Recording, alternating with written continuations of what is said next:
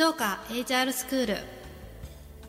この番組は人を大切にする会社を目指すあなたにお届けする HR 情報番組です。静岡のキャリアコンサルタント集団スノピクリエーション代表の下尾沢とキャリアコンサルタントの沢谷がお届けします。みんなが幸せに働きながら組織も成長するためのあれこれについて2人で語っていきます。それでは開講です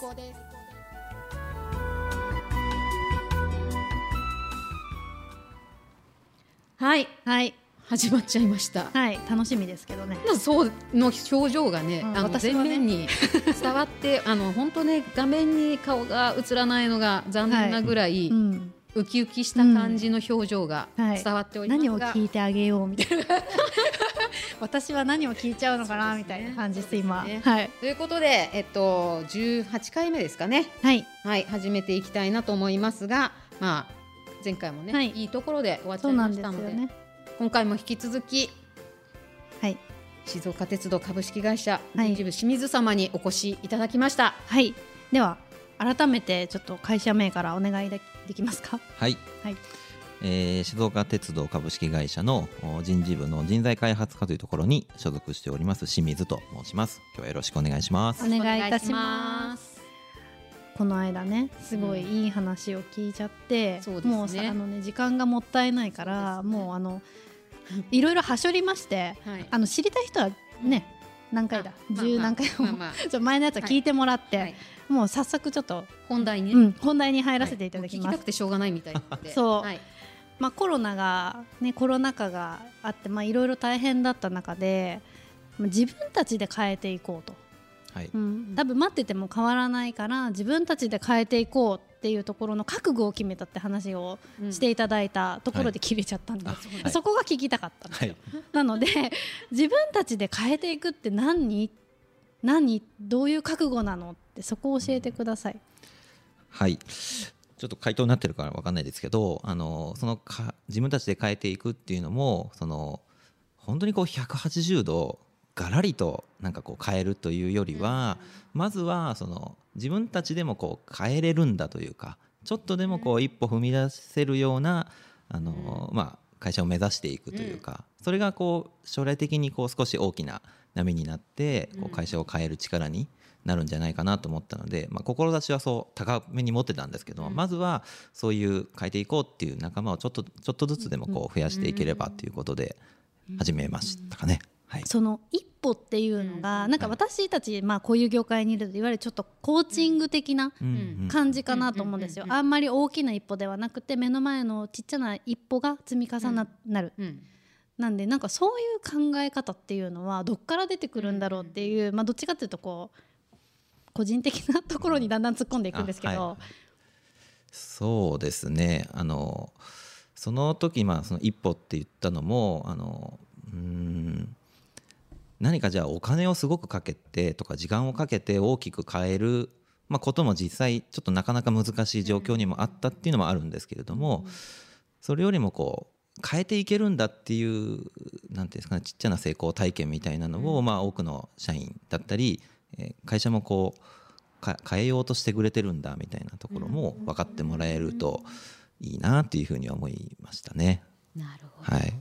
会社も変えてくれようとしてるんだっていうのを、うん。なんか自分ごとのように言う清水さんがいるんですよ。そうですそれがねなんかいつも気になるの。なんかこうそれこそ自分ごと会社が自分ごとになってる、はいはいまさに自分たちで変えていこうの主語がうん。なんかねイコールになってるの聞いているとそう話がです、ね。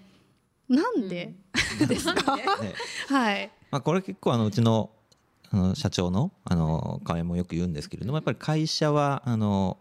なんていうの会社を使うものだと会社に使われるというよりは会社を使って、まあ、自己実現だったり、うん。えーやりたいことにこう近づけていく、まあ、あくまでもその箱に過ぎないみたいな話を、うん。あのしてくださって、うん。まあ、その通りだなっていう、まあ、会社をいかにこう使う、まあ、使うということはそのうまくその会社を利用してうん。少しこう一歩でも良くなってもらえればいいかなと思ったのででその辺はこう、まあ、人事にいる中で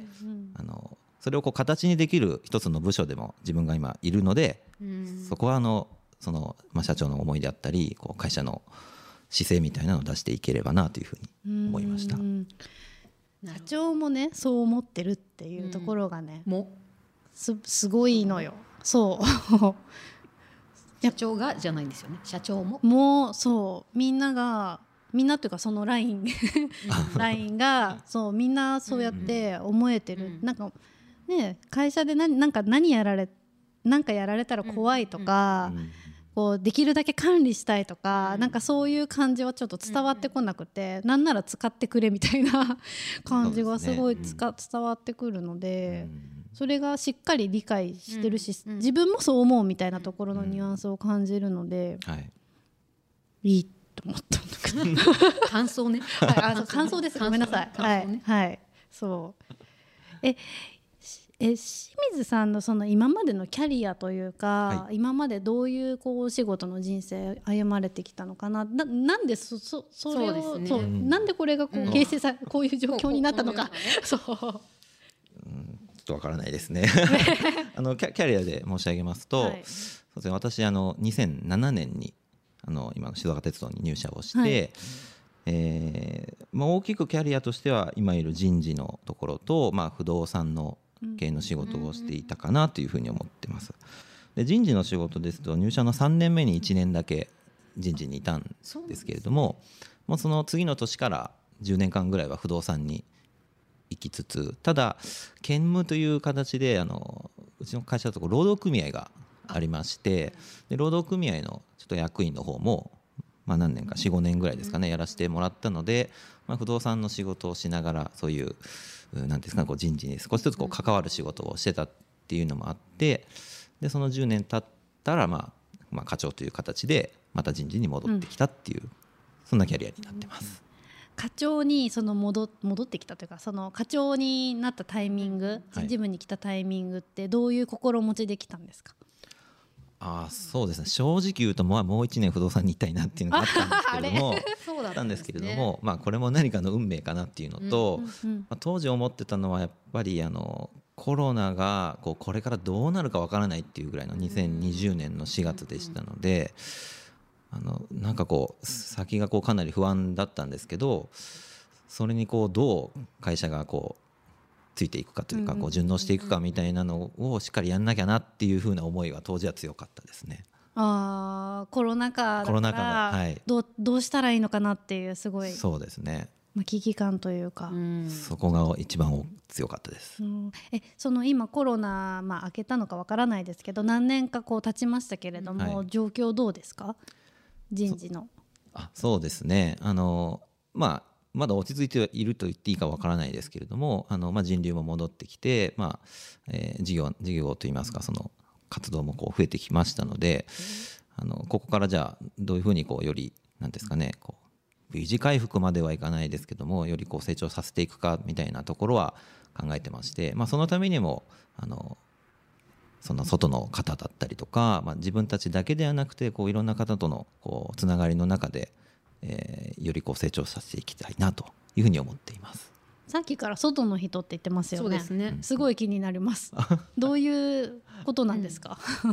まあ、さっきのこう越境の話でもそうなんですけども、このご紹介いただいた村田さんも、まあ、今回あの、まあ、オープンファクトリーこのファクハクというイベントを通じてあのお知り合いになったんですけれども、まあ、そういう一つ一つの出会いで、まあ、何がこうどう化学反応起きるかわからないですけれども、まあ、そういうつながりっていうのがこれまであの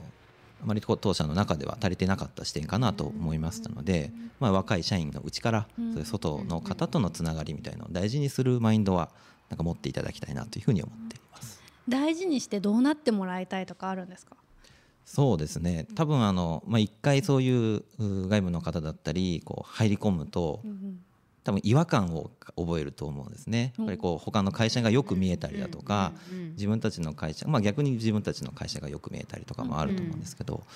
それをこうなんていうんですかね自分なりにこう消化してこう持ち帰ってもらった時にこうどう掛け算できるかみたいな形になんかなってもらえるといいなっていうふうに思います。ましたね足し算じゃなくて掛け算なんですね。うーん。なんか化学反応的うなん。イメージがありはます。いえなんかこう最近そうあの足し算じゃなくて掛け算っていうのをいろんなところで聞くなと思っていて、なんかその掛け算って今現時点でどんな掛け算こうでできつつあるんですか？そうですね、うん、まだ何かこう、まあ、売り上げであったりとかそういうところにこうなかなか見えてきてるものは少ないんですけれども、うん、まあ、社内をこう見渡してみるとこう自分たちだけじゃなくてこう他の会社さんとこう、まあ、打ち合わせする回数であったりだとかそれが終わった後にこう一緒のこうプロジェクトを成し遂げたなんていうんですかねこう喜びをこう共感できる仲間がいるとか、まあ、会社でもない同期でもない友人でもない場所がなんかこう作れてるっていうのはなんか自分が若い頃だったらあったらよかったなって思うので そういうのなんか作ってもらう作作られているのなんかいいんじゃないかなと思いますね。すごくね表情がね生き生きにこやかで本当にこう伝わってくる感じがしてるんですけど。えー、どこどなんだろう。そそれをこう良しとする清水さんがいると思うんですよ。はい、うん。ななんだろう。価値観的な何が大切なんだろうと思って働く上で。ね、今の、はい、今のか、ね、こうキラキラ話されていて なんだろう何を良しとして何が大切なのかなって。清水さん自身が、うん、大事にしていること良しとしていること？良しとしていることそうですね。うんなんでしょうね。あんまりこううまく言語化できないんですけどもこう最近こうお話を聞いたかある方から話聞いたのがこう正しさは伝わらないけれども楽しさは映るっていうふうにおっしゃった方がいてなんかそれ深いなと思ってやっぱりこう自分もこう楽しく仕事するみたいなのが結構